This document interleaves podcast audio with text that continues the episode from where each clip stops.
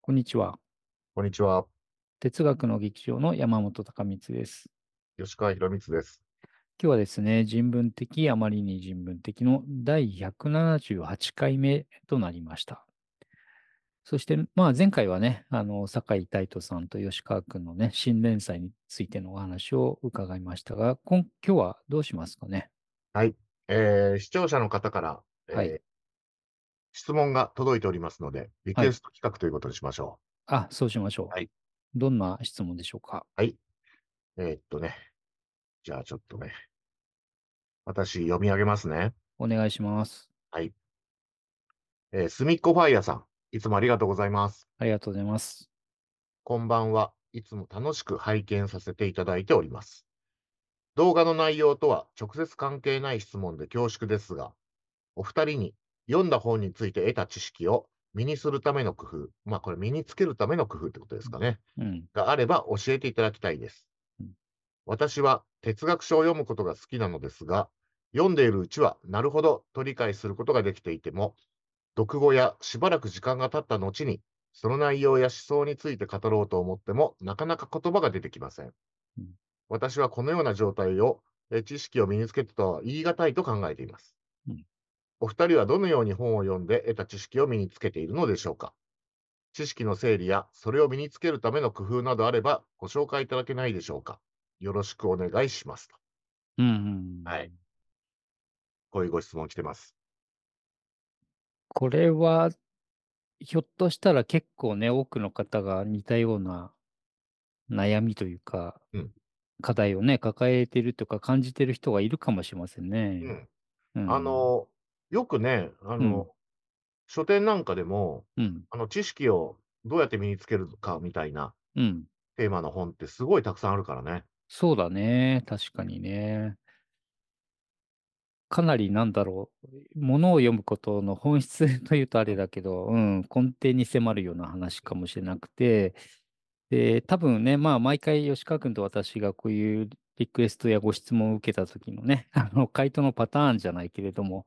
そこからしてもね、あの、半ば予測がつくか方もいるかもしれないけどさ、あの、こういう時、あの、やっぱり一歩立ち止まって、えーっと、哲学書を読んで、そこに書かれたことが身につくっていうのは一体どういうことかっていうね、うんあの前提は一回確認してもいいかなっていう気がするんだけど、イメージで言うと、吉川君だったら、どんな時これ、例えばなんだろうね、んどの哲学者でもいいけどさ、読んで、その、そこで言われてることが、あ、身についたなってなるっていうのは、ど、どんなイメージがありますかうん、うんそうですね。うん、まあ一つには、うん、あの、まあ例えば、ニーチェってどんな人ってなった時に、うん、うん。あの、人に説明できるっていうのが、まあああ、なるほどね。うん。そうだね。えっと、一つ。で、うん、時に、じゃあ、ほにゃららはうん、じゃああれはじゃあこれはって聞かれた時にも、うん、うまいこと答えられると、うんうん。あの、ニーチェの思想を自家薬老中のものに しうわてるってことになるんじゃないですか。そうか。つまり自分の言葉で解説解説ができるというかな。こうなんだよと、えー人に言葉で伝えられるってわけだね。うん。ニーチェはこういう人で、こんな本書いててね。その本にはこんなことが書いてあって。で、例えば、英語回帰というのはこういう発想なんだよっていうふうに話ができると。で、例あーえばさう、ん。じゃあ、ほにゃららはって、そのほにゃららがね、うん。例えば現代の事象で、ニーチェが知り得なかったものだとしても、うん。まあ、ニーチェの考え方する方からすると、こういうう答えになるんじゃないのかな、みたいなとうんうんうんうんうんころまでいけるっていうのは一つあるんじゃないですかね。あ、そっか。ニーチェが亡くな、1900年だっけね、彼は亡くなったけど、それ以後、現代の私たちが生きてる、この世界で起きてるような出来事に対して、そのニーチェの言ったことをね、当てはめたら、こんなふうに言えるんだろう、言えるんではないかというふうに、ね具体、具体的な例を当てはめられると。ああ、それはだいぶ身についてるって感じがしますね。そこまでできたらね。あの少なくとも身についてないわけではない、うん、感じがするな。うん、そうだね。山本君はどんな、あの、なんていうか、第一印象というか、知識を身につけるっていう時に思い浮かぶイメージみたいなものありますか、あのね、私は、あの、今、吉川君が言ってくれたうちの、そう、前者はね、思い浮かばなかったのね、うかつにもというか、うん。後後者に近くて、えっと、自分で、その、そう、元となる、まあ、例えば、ほんじゃ、もっとぐっと時代を話してね、プラトンが言っていた、プラトンの本で読んだことを、あの、記憶に残っていて、それをなんか、プラトンが到底遭遇しなかったような状況、要するに自分の読者である自分の状況に当てはめて、こう、ものを見る、こう、ものを見るレンズとして使えるようになってると、それはちょっとなんか身についてるというか、うん、読んだ甲斐があったなという感じがしますよね。うん。まあ、その前提としてはね、つまりプラトンが言ったイデア、イデアっていうのは何なのかっていうのは、結局は吉川君がさっき言ったみたいに、あの自分なりに説明できなければ、応用もできないわけだからね。あの、それはそうだなと思いましたね。まあ、そう考えると、うん。まあ、今のところの仮固定的な、うん。まあ、あの身につけるとは何かに対する我々の、えーと結論としては、うん。まあ、あの、ある種、単に、えー知識の羅列じゃなくって、うん。それを、その、未知のこととか、うん。あの、い一見無関係なことにもうん適用できるほど、その、哲学者なら、なり、思想家の、うんえー思想を、まあ、なんです、こういうの、なんていうんですか、あの、構造的に理解できてるっていうような感じでそすうそうだね。構造や機能としてね。うん。理解してるって感じなので、なので、な例えば高校の、えーっと、倫理整形みたいな教科書に、こうね、えーっと、なんでもいいんだけどね、えーえー誰がいいんだろう、ひデイビッド・ヒュームという人は、経験主義の哲学者で、えーえっと、なんていうのかな、あの、観念は知覚とね、あー違う違う、経験っていうのは知覚から観念が生じてね、そこから生まれるものだっていう、まあ図式が説明されて、その図式をこう、文字通りまず受け取ってね、記憶するっていう段階があるとは思うのね。そうするとテストには答えられるじゃない。デイビッド・ヒュームはどんなあの哲学だったか、次の中から選びなさいって言われて、どれかっていうのは選べるわけじゃないあの観念論なのか、経験論なのか、何なのかっていう選択肢があってね。そそういう水準もあるけど、それはあんまり身につけたっていう感じじゃなくて、今、吉川君がね、まとめ直してくれたように、それを何かこう構造、あるいは機能としてね、えー適用できちゃうっていう。そこまでいくといいかなっていうね、のが、ここまでの話でしたね。うんなるほど。じゃあ、そうすると、あの、まあ、えっと、それが唯一の答えではないかもしれないですけれども、うん。うん。また明日になったら別のことを言うかもしれないが、うん。そうとりあえず、あの、今のところは、うんその、哲学者なり思想家なりのう、んそのアイデアっていうのを、うん。道具を使えるように使えるようになっているっていうのが一つの状態かもしうれないね。ん。そうだね。そういうことですね。そのハンマーっていうのは、うん物を打つための道具でみたいな知識もまあ、必要は必要だけど、うん。でもそれだけではハンマーを使えるかどうかにはあのには届いてないわけだよね。そうそうそうそう。うん。実際に、うんその、このハンマーだったらこれぐらいの釘うん。がいいし、これだったらっていう感じで、実際にそのハンマーをつく、さまざまな場面に、うんあの、使えるというところまで来て、うん。ハンマーの使い方を身につけたってなると思うので、うん。まあ、哲学者、思想家のアイデアについても、そこまでいったら、まあまあ、身につけたっていうことになると言ってもいいかもしれないですね。そうですね。本当その通りで、ハンマーの例ね、えとてもいい例だと思いますね。お料理で言うとレシピ、レシピをいくら知識として頭に入れても、 自分で作れないとあんまり意味がないみたいなのにも重なってくるっていうかな。だから、哲学の概念を自分で、えー使って、さらに自分のものを見たり考えたりするね。あの道具にできる、吉川君の言い方で言うとね、道具として使えちゃうというね。そういうイメージですね、どうやらね。うんだとすると、うん。それができるようになったらどうしたらいいんでしょうか。 次のね、課題はそうなりますね。そうですね。あるいは、えっと、すみっこファイヤーさんの問題、えっと、定期で言うと、どうしたらそうできるかっていうのがね、もう一つあるんだよね。あの、どのようによ読んだだけではそうならないかもしれなくて、どうしたらそういう状態に道具としてね、使えるようになるか、そして今、吉川君が言ったように、その先何があるかっていうことなんだと思うけど、仮に先に、あの、仮じゃない、先に、あの、例えば、どうしたら道具として使えるようになるかっていう方から検討するとしたら、何をしたらいいんですかね。よ読むだけでは、なんかそうならない感じがするわけじゃないうん。うん、ニーチェやプラトンの本を読んで、ふむふむと言って、まあ、まずね、あの、書かれてることを理解するだけでも一苦労なわけだけどね。あの、これはすみこファイヤさんが意味軸もおっしゃってるんですけど、うん。読後やしばらく時間が経った後に、その内容や思想について語ろうと思っても、なかなか言葉が出てきませんと。うん。これは多分、その通りだと思うんですね。読んでる時は、うんふむふむと思ってもね。うん。うん。やっぱり、あの、一旦、自分の理解を外部化する、つまり文章とか図とか、うん一旦してみるっていうのは、まあ一つ、あの、重要なステップかなと思いますけど、いかがでしょうね。あ本当ですねレ。ジュメを作るみたいな。うんうん。そうそう。言葉で、えっと、組み立て直すっていうのは結構大事なことで、えっと、そう、頭の中に入れたものって、なんとなくね、身についたような感覚がするんだけど、実際にこう、もう一回、ほんじゃ、組み立てられ、組み立てられますかみたいなね、えーことになったときに、あの、いざやると、結構こう、足りないパーツがあったりね、して、あれ、なんか、ニーチェが言ったことの3割ぐらいしか組み立たってないっていう感覚になったり、そそもそも組み立てられないとかね、そういうことが自分でわかるから、そう、吉川君が言うように、書いたり、誰かに話してみるって、まあ、要するに言葉に置き換えてみるってことをね、やるのは一つ手ですよね。チェックポイントとしても、あの、そう、うまく説明できなかったなと思えば何かが足りてないわけだからね。うん。あの、我々が読書会や研究会とかやるのも、結う構んそういう、あの、目的だよね。そうそう、あの、そう、読んできて、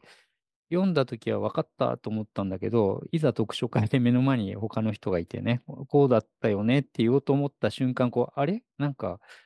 実は分かってなかったかなとかね。あるいは言ってみたけど、相手がきょとんとして、さらになんか言わないといけないんだけど、うまく言い換えられないとかね。不如意を感じるわけだよね、そこでね。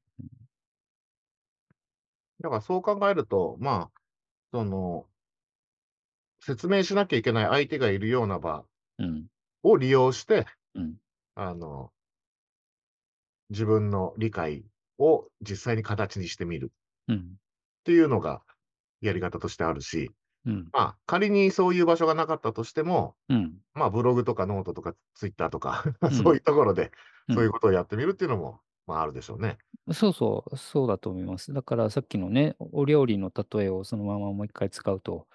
レシピを読んでる時に分かったつもりだけど、いざフライパンを持ち出して包丁で材料を切って炒めようとしたらね、なんかうまくいかないみたいな。で、これをできたものを誰かに食べさせれば、あちゃんとハヤシライスになってますねとか、なんか別のものになってますねっていうのは分かるけど、仮に食べさせる人がいなくて自分で食べるとしてもね、それは分かる、うん。チェックができるという、そんなあ感れじっで。てなる、なるかそらうねそうそうそう思っなてんかたのと違そうったってなりますから ね。味が違うみたいなね。見た目は似てるけど味が全くハヤシライスになってませんみたいなね。うん、ことはわか、自分でわかるわけだね、それはね。うん。まあ、基本はそういうやり方がいいかなと思うんだけど、まあ、もうちょっと、その、えっと、補足としては、うん。あの、えっと、映画監督のビリー・ワイルダーが、うん。あの、ルビッチュならどうするっていうね、エルネスト・ルビッチュのね、あの、うん。尊敬する映画監督がどうす、この場面だったらどうするかっていうことをね、思い出すために壁に、その、文字を、その文章を貼ってたとかいう逸話がありますけど、うん。そういう感じで、ニーチェならどうするそうだね。感じで、その、いろんなことをね、うん。うん。あの、事柄について考えてみるっていうのはあるかもしれないですね。それは優れたというか、いい焼き方だと思いますね。ルビッチならどうする式のね。あの、私も時々喋ってますけど、自分の頭の中の脳内委員会にこう、うん。就任していただいて、あいろんな場面でこう、ニーチェだけでももちろんいいんだけどね、うん複数いるとさらに良くてね。うん。俺はいいけど、矢沢はどういいううそうそれそれそれ まあ、矢沢の場合は、矢沢本人がね、おうん俺と矢沢がどうかなって言ってるからね、あれだけど、そう、それに近い。あの ニーチェならどういうかなってうん。で、そこには、あの、若干の罠もあってね、あの、それこそ小文社から翻訳が出たね、あの、デカルトはそんなこと言ってないじゃないけどね。えー時にはね、そういう言ってないはずのことを言ったかのように考えちゃうこともあって、それもまあ気がついたらもう一回本に戻ればいいわけだけどね。ってことはあるにしても、そう、ルビッチならどういう、どうするかっていう、それはとてもいいと思うな。うん。まあ、とりあえずは、うん。パッと我々に思いつくのはそういうところだと思うんですけど、はい。そして、その、うんもう一回ね、その、まあ、このが番組の恒例ですけども、うん。もう一回、その、えっと、より手前に戻ってみて、うん。そもそも、その、身につける必要があるのかってい ううん。問題も結構あって、うん。その、っていうのも、うんこれは、例えば、知識を身につけなきゃいけないうん。時、うんどうでもいい時みたいなのがあるのと、うん。身につけ方だよね。そうだね。もう多分いくく、何種類もあると思うんですよね。あるね。うん。これが、例えばそうですね、あの、自動車運転免許とかだったら、うん。一定の交通法規を、まあ暗記して、うん。かつ、基本的な縦列駐車とか、うん。あの、坂道発進とか、うん。そういうののスキルをうん。一定程度身につけてみたいなうん。のは、まあ必須そうだだよねね。。うん。で、その、スミコファイヤーさんが哲学者やや思想家のち、うん。まあ、ゆ読んだ本を、について得た知識を身につけたいと思うとき、一体どういう、うん。その、ことを、まあ、望んで、うんあるいは目的にして、あるいは自分自身で課題にしてるのかっていうことうんも、うん。自体も、まあ、常に検討の余地はある、あるっていう感じうんがしませんかね。そうですね。それは全くおっしゃる通りでね。あのーもちろんね、そうした、えっと、何らかの明確な目的や動機がなかったとしても、そういうふうに理解したいってことも一方にはあるとしてもね、それにしても、時々振り返って、あれ、そこまでやる、これは付き合う必要があるかなのもうん含めてね、なんでやるんだっけっていうのは、再確認してもいいことだよね、いつでもね。うん。あの、ただ面白いっていうのも全然ありだと思うんですよね。うん、そうそうう。んうんそう。そう。ただ面白うく、んただそれを知りたい、理解して、そして何かね、自分でも自由に使いこなせるようになってみたいっていうのは、うん全然ありですよね。で、ただ面白い、ただ興味があるっうん。うんていう時が一番、実は、あの、やることがたくさんあるっていうか、うん。目的目的が明確なら、うん。結構割り切りっていうのができるんだけど、 そう、取捨選択ができるからね、うん目的に照らしてね。うん。まあそういう意味では目的が明確じゃない時ほどそう吉川君が言うようにうんなんなら隅から隅までやうんる必要が出てくるかうんもしれないんだよね。うんうん取捨選択の基準がないと場合だからね。それはそまあれあでるすごい種ことだけどね。うんうんある種それは読書の醍醐味みたいなものかもしれないですね。うん、そうそう。まあね、だからそんな風にして、動機動機とかね。で、その時にね、もう一つ、あの、これもまあ我々よくね、話すことではあるけど、えっ、と、哲学書の場合、特にね、その元になった、その読む対象である哲学書では、大多くの場合、それ、それぞれの哲学者が何をしたかったかっていうね、うんあの、課題を持ってるんだよね。で、その課題を確認してみることで、ひょっとしたら、読者である自分のね、必要っていう、今、吉川君が指摘してくれた、読者自身がなんか目的を持っているのか否かっていうこととね、こうひ対比すると、さらに、あの、どこまでこれは付き合ったり使いこなせたらいいかなっていうのもね、あの距離を測りやすくなるかもしれませんね。まあ、あの、それは大事だと思いますね。うん、あの、多分二重の意味で大事で、うん、えっと、一つ目は、うん、あの、その哲学者なり思想家なりが言ってることが意味が分かんなくても、よく、うん、うん、その、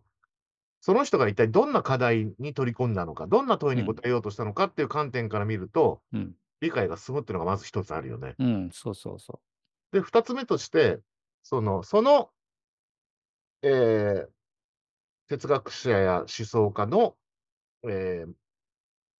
ある種、その課題と、それに対する、まあ、答えられたかどうかは別として、その仕事と自分自身のうん関心、課う題んみたいなものを比較することで、うんより、なんていうか、あの、まあ、立体的に、うん。うん、理解できる、その、条件が成り立つかもしれないですね。そうそうそう。そうだね。なので、そういう意味ではね、あの、対象とする哲学者が、その書、哲学書において何をしたかったかをね、あの、これは何度でも確認していいことじゃないかと私は思うんだけどね。そうすると、まあ、例えばデカルトの方法常説みたいな本を読んだときに、なんかね、あの、みんないい加減なことばっかり言ってるけど、より確実な知識というのを得ら得るためには何ができるだろうみたいなね、どうしどうしたらそうなるだろうっていう問題意識を受け取るだけで、言ってあのちょっと大げさに言えば、その先を仮に受け取り損なったとしても、その課題が受け取れたらなならばね、そこからデカルトとはまた違うかもしれない、より確実な知識の探求っていうのを、あの自分のこう目的にも据え直したりできるんでね、そういう意味で今まとめてくれた二重の意味でのね、重要性っていうのは、これは馬鹿にできないような気がしますね。うん。まあ、そういうわけで、うん。ちょっと、まあ、あんまり、その、いいお答えじゃなかったかもしれませんが、うん。えっと、スミコファイヤーさんの、えー今後の研究生活、うんはい、あの、幸多かれとはい。祈っております。あとね、うんあの、先週ご紹介した、うん。非哲学者による非哲学者のための哲学入門読書会にご参加いただくっていうのも一つの手ですね。ああ、それはいいですねって、なんかこう、勧誘 勧誘番組みたいだけど、それは抜きにしても、あの、そんな意図はないにしても、それはとてもいいと思いますね。あれはことねの次第からしてね。うん。あ自分が普段物を読んでるときにう、ん。これ前のね、青年動画でもお話ししたことですけど、うん。読んでるときに、あの、無意識のうちにやってることをう、んあえて形にして外部化して、うん。あの、自分自身の読み方を反省するというやり方でやるので、うん。まあ、あの、今日の言い方で言うと、身につきやすいと思います。うん。確かに、確かに。そうだね。自分がなぜ身につかないかということを自分で反省するというね、こと、その反省の仕方をね、えーお二人が解いてくれる。しかも、受講生の状態に合わせて、それをね、教えてくださるという場ですからね。うん、なので、まあもちろん、 あの、無理強いということではありませんけどね。よかったら前回の、先週の、はいえーっと、動画と、それからね、その文文学界の連載を見ていただくと、まずはいいかもしれません。はい。何しろ我々には無理強いする権威も権力もありませんから、そう だね。の 全くその通りでごスざいミまコすフ。ァイヤーさんならずとも、これご覧になっていはいる方々はちょっとご検討ください。はい。